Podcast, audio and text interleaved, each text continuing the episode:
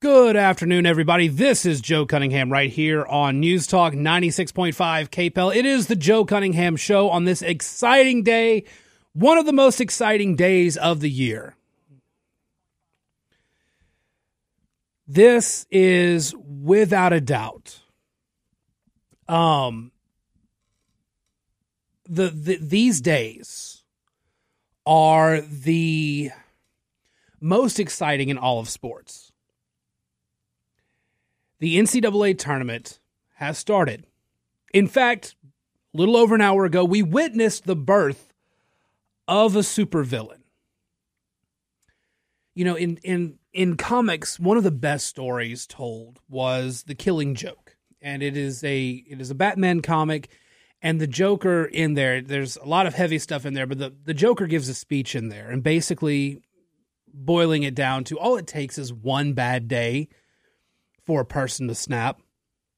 And the bad day of the day has to go to the University of Virginia player who was trapped at the far end of the court, uh, getting pressed, had nowhere to go. In that situation, you've got two guys who have trapped you.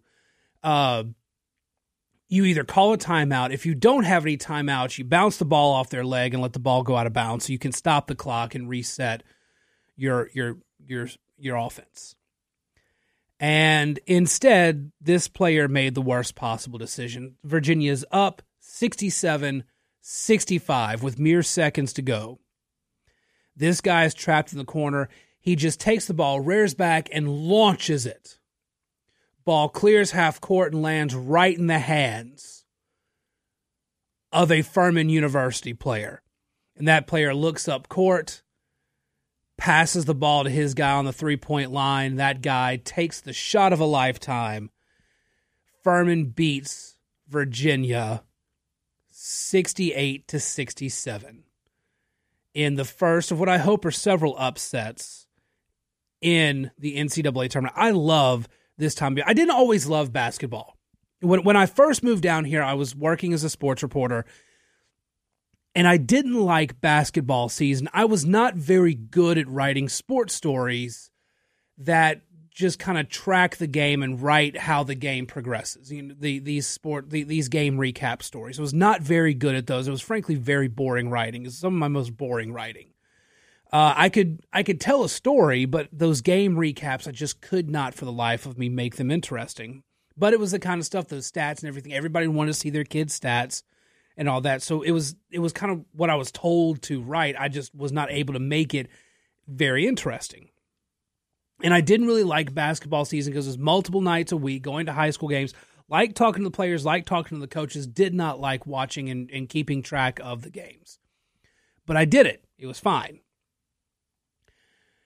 Then I switched over to education and eventually just kind of fell into coaching basketball and I, I enjoyed that a whole lot. It was kind of it was very much a flip, and that's when I started watching basketball and really analyzing the game a lot more. Had I been a basketball coach before a sports journalist, my sports journalist career might have been better.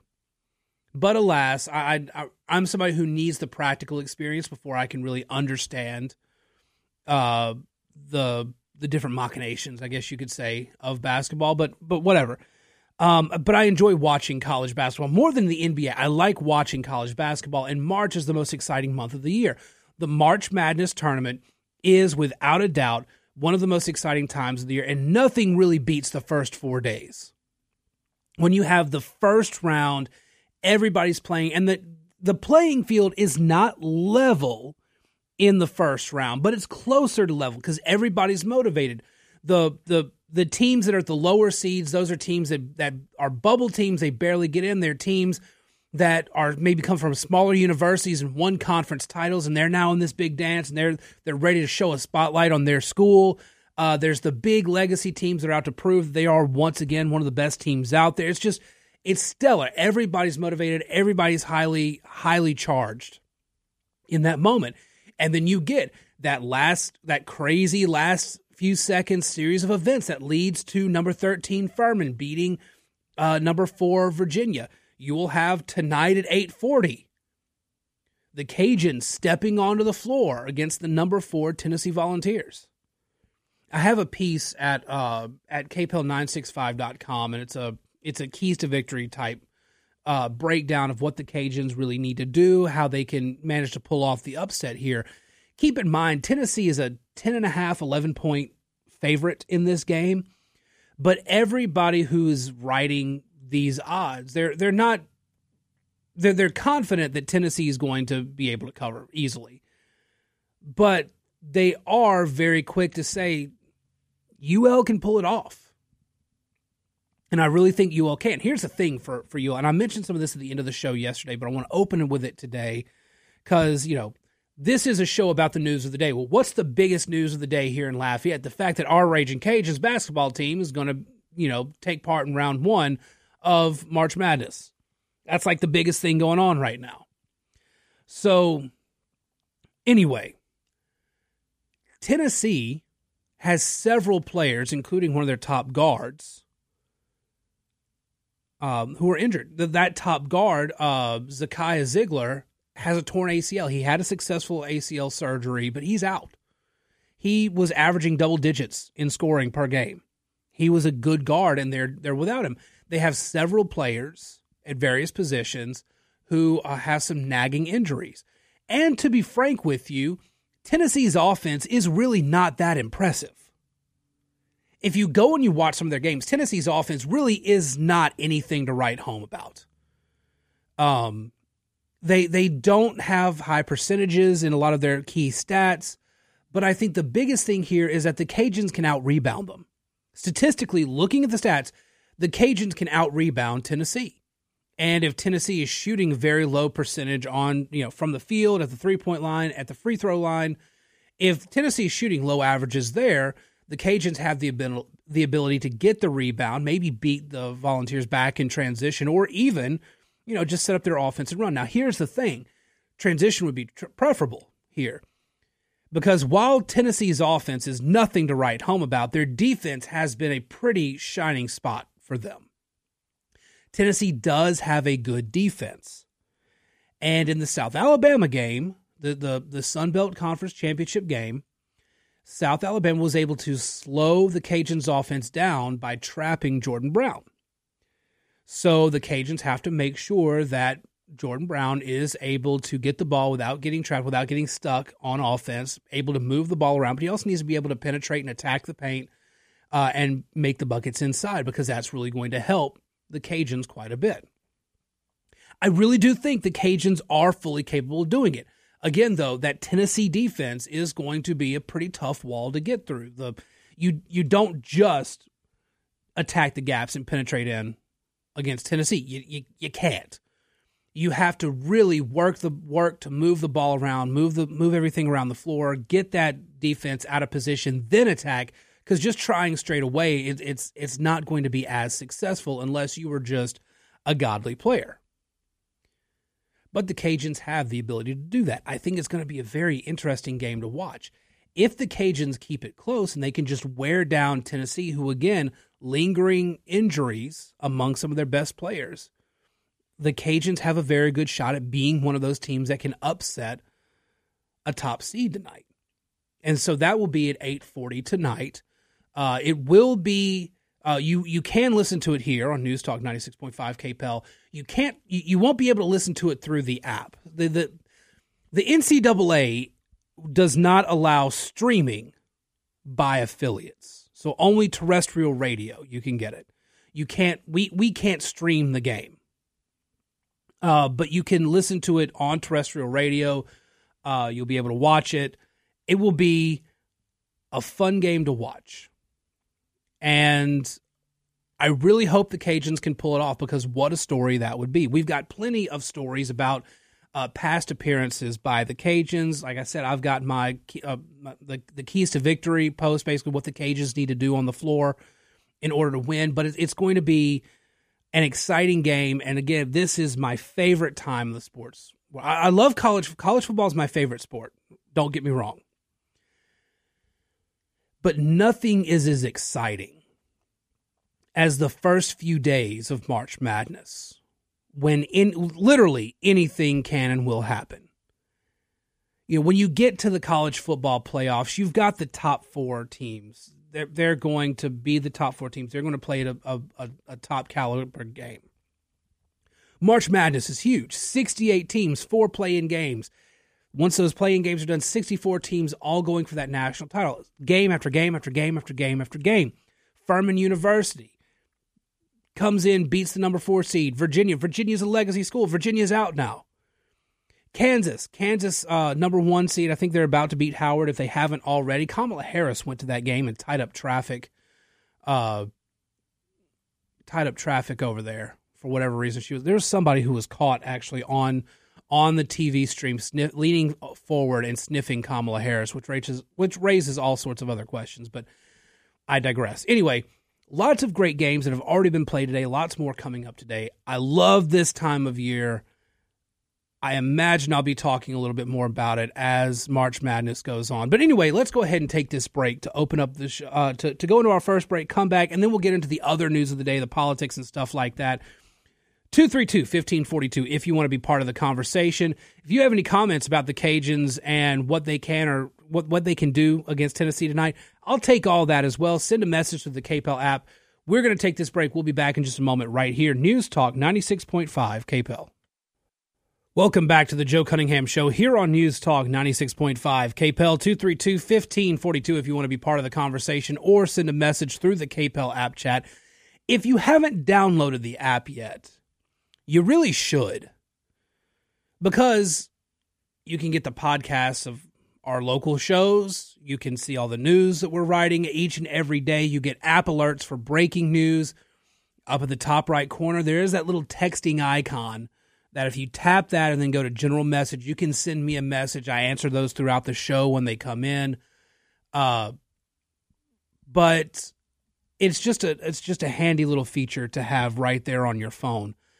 Um, and I, I really don't understand why you wouldn't have it at this point. Anyway,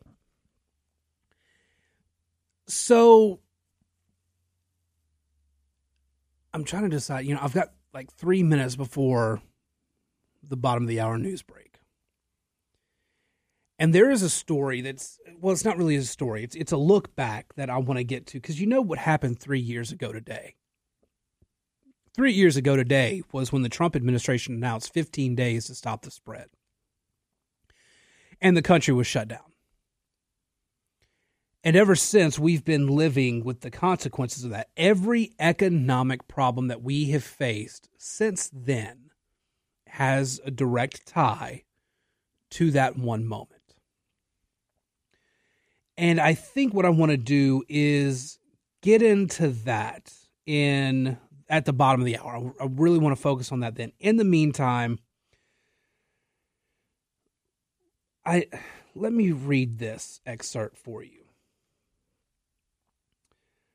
The Washington State House has passed a bill that would prohibit Puget Sound Energy or PSE from extending a natural gas from extending natural gas to new buildings starting in June, the first proposal of its kind in the country.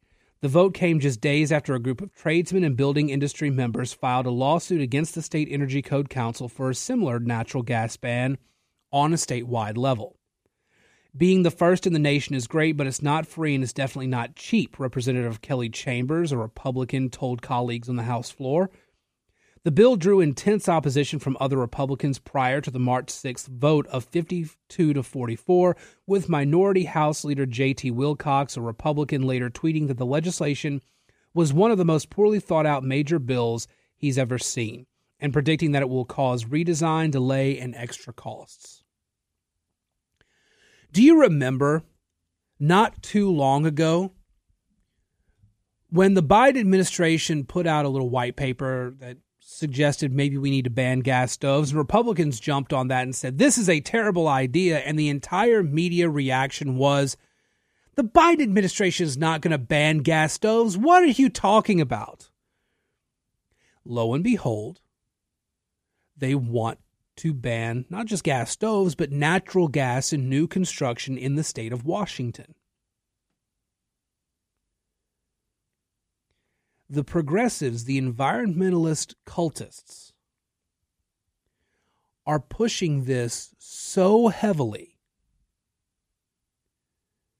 that that little minute of media outrage against Republicans for daring to suggest the Biden administration wants to ban gas stoves, they look absolutely ridiculous in all this.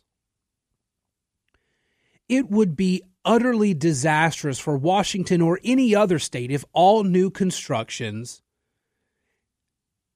were to just fully ban gas stoves. Sure, you can run electricity, but still the cheapest and the most efficient way to bring in a lot of power for stoves, for heating water, things like that, still comes from natural gas. This would force major redesigns in the construction industry in Washington. All right, let's take a quick break. Bottom of the hour news, and then back with the Joe Cunningham Show right here. News Talk 96.5 KPEL. Welcome back to the Joe Cunningham Show here on News Talk 96.5 KPEL 232 1542 if you want to be part of the conversation. On Monday, it was the three year anniversary of John Bell Edwards coming out and saying that we were going to close schools for a month in the state of Louisiana in order to try to mitigate the spread of COVID 19. I remember that day very well. It was a Friday the 13th. Joy. Uh, so on that Friday the 13th, three years ago, this past Monday, everybody was talking like, is is he going to close schools? How's what's going to happen? COVID was on the rise. Everybody was talking about it that in class, and I remember saying to students, "We don't know what's going to happen. We just have to wait." And then I felt a buzzing on my Apple Watch, so I look at it, and there's a headline from I think it was maybe it was I can't remember which it was was one of the local TV stations.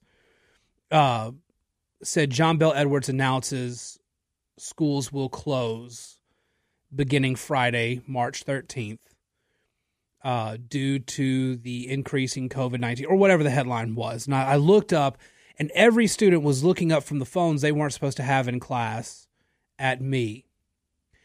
And then, quietly, but getting louder, you could hear this dull roar coming from classrooms all around the school as kids got super excited about the fact that school was out. Four days after that, well, three days after that, really. March 16th, 2020, the Trump administration announced that they were going to order everything across the country be shut down for 15 days. 15 days to slow the spread, if you'll recall. Three years ago today, 15 days to slow the spread. And it got extended It got extended. The U.S. economy was shut down. Schools across Louisiana and across the country were shut down. Irreparable harm to the mental health of, of students and adults alike.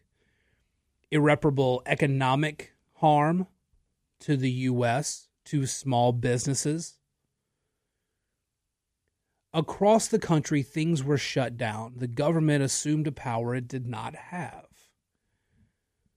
And at the time we were dealing with COVID 19, we didn't know what we were dealing with. And so the government was making decisions that were really just kind of guesses. Uh, Dr. Birx, who was part of the COVID response team, had later basically said, you know, that whole 15 days to, to stop the spread, that was really an experiment to see if we could do it. And they did it. They just assumed the power and they did it. And across the country, that was followed. It was during that time that Dr. Fauci, Dr. Birx, these other health experts in the federal government, they were platformed. They were given a platform. To this day, Dr. Fauci maintains that if you ever disagreed with him, you were disagreeing with the science, which is patently untrue because the point of science is to constantly research and disprove and disagree with the preconceived notions. But That is what happened. We saw the rise of Dr. Fauci. We saw the the rise of the health establishment in the country. And it's very funny to go back and remember that, yes, it was Donald Trump who did this. Donald Trump, whose administration saw some of the greatest economic growth we'd ever seen in this country, record unemployment, overall record unemployment among minorities, a uh, a strong economy that seemed like the bubble was going to burst every day, and every day it got better. I mean, it was just phenomenal the economic record that developed under Donald Trump, and that was mostly because he got government out of the way. But then he put government in the way in a big way when it came to shutting down the economy. And to this day, Donald Trump, the people who served in his administration, they've never really had to answer for what they did to the country. It was a pretty, pretty big thing that they did to the country. You can't just write it off and say, well, you know, it was it, it was just a decision they had to make. No, they didn't have to make. We know, especially now, we know they didn't have to make that. They really had no power to make the decision in the first place.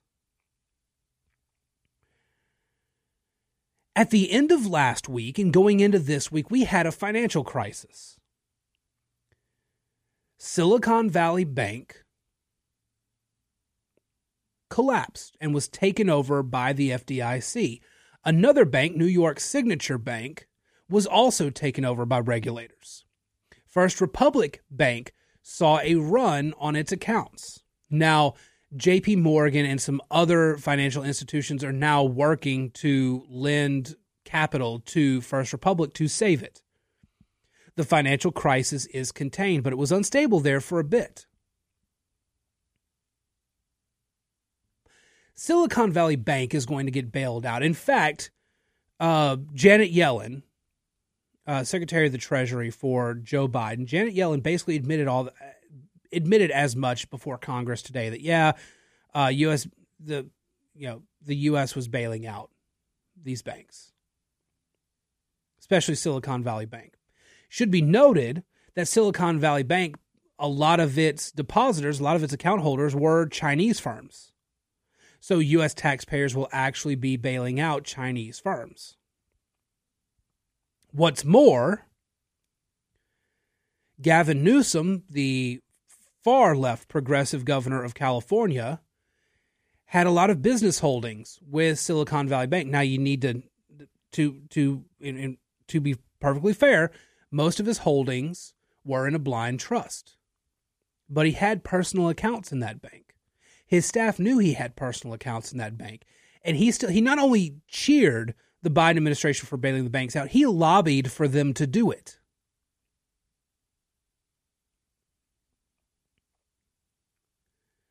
These big banks, back in 2007, 2008, when uh, when Barack Obama came into power after that, the big banks that were failing, they got bailouts.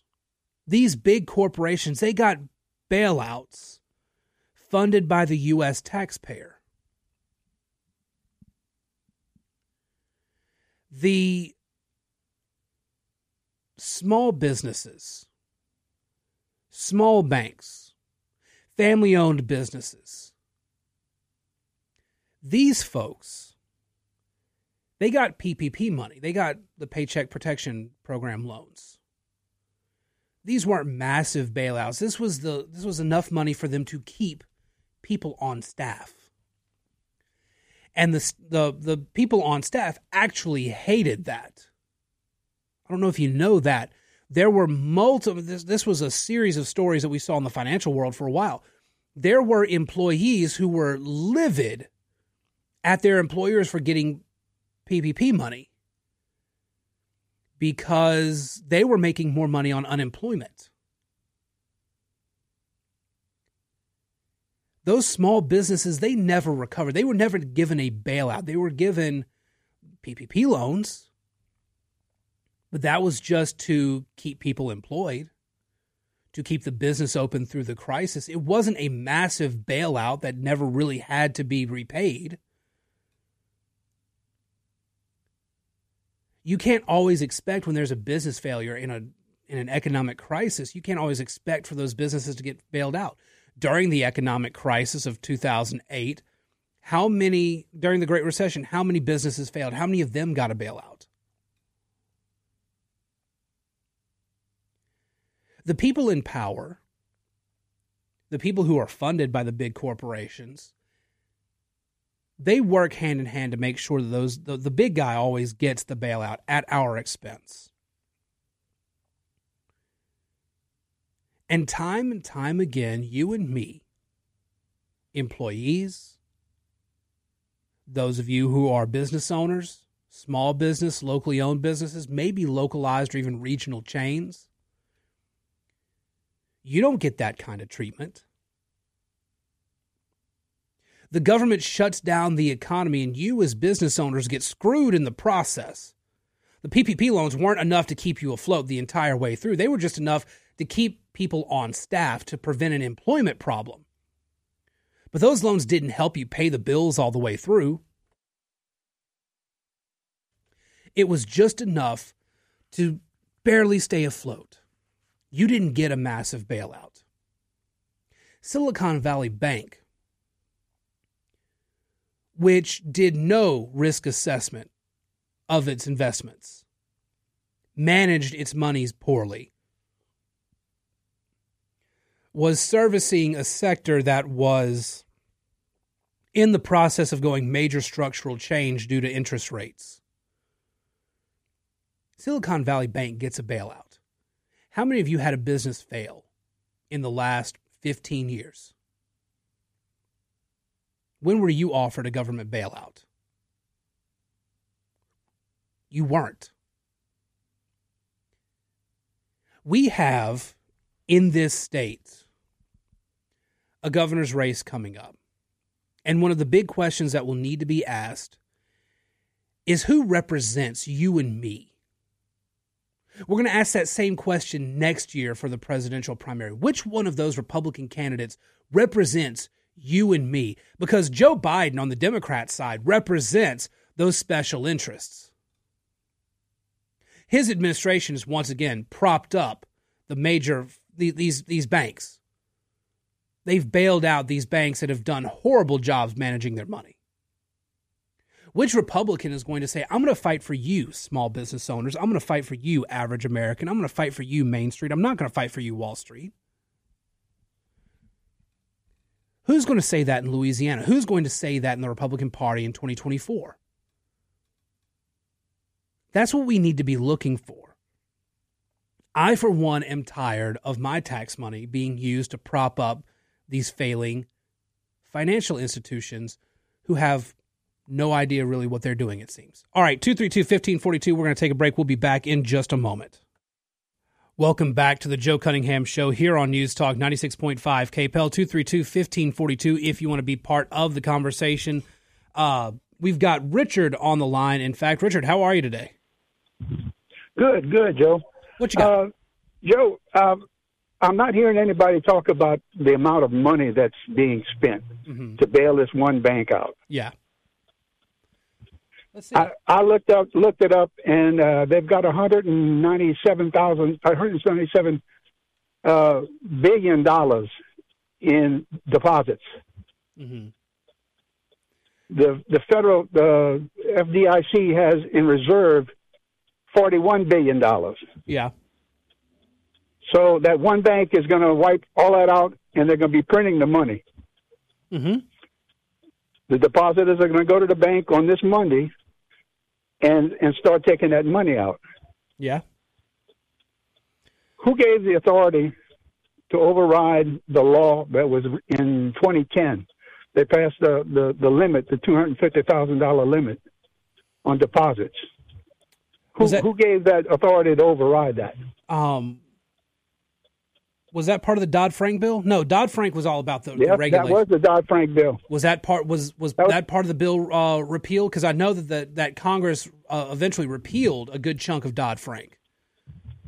Yeah, they, they had to re, they had a hundred thousand dollar limit set uh, before that, and and the Dodd Frank bill set it at two hundred fifty thousand. Um, you, it, it is extraordinary. I again, this is an administration that is changing the rules as it goes. But but don't you worry, Richard, because the Democrats will make sure that no Republican, if they ever get back into office, will ever be able to just quietly change the rules ever again. Well, and the re- the real point of all this is uh, they can't afford the one bank that went broke. No, they've got Signature Bank that's broke. Mm-hmm. Where's that money going to come from? And then how about all the interest rates are going to go up? Yeah, and that's going to make all their bond money worthless, and other banks are going to fall. Yeah, Richard, you're ab. You're, where, where's it in? You're absolutely right. Unfortunately, I'm right up against the clock here, Richard. Thank you very much for calling in, though. Appreciate it. All right, you guys, glad to talk to you. Hey, remember, you can tune in on terrestrial radio here, 96.5 KPEL, to listen to the Cajuns tonight. You will not be able to listen to it through the app, any online streaming. The NCAA tyrants that they are will not allow those games to be streamed by affiliates. However, Stick around for that. In the meantime, Shannon is offsides next. Follow me on Twitter, Joe P. Cunningham, Facebook.com slash Joe Cunningham Show, and email joe at redstate.com. Talk to you guys again soon. Shannon is offsides next, right here on News Talk 96.5 KPEL.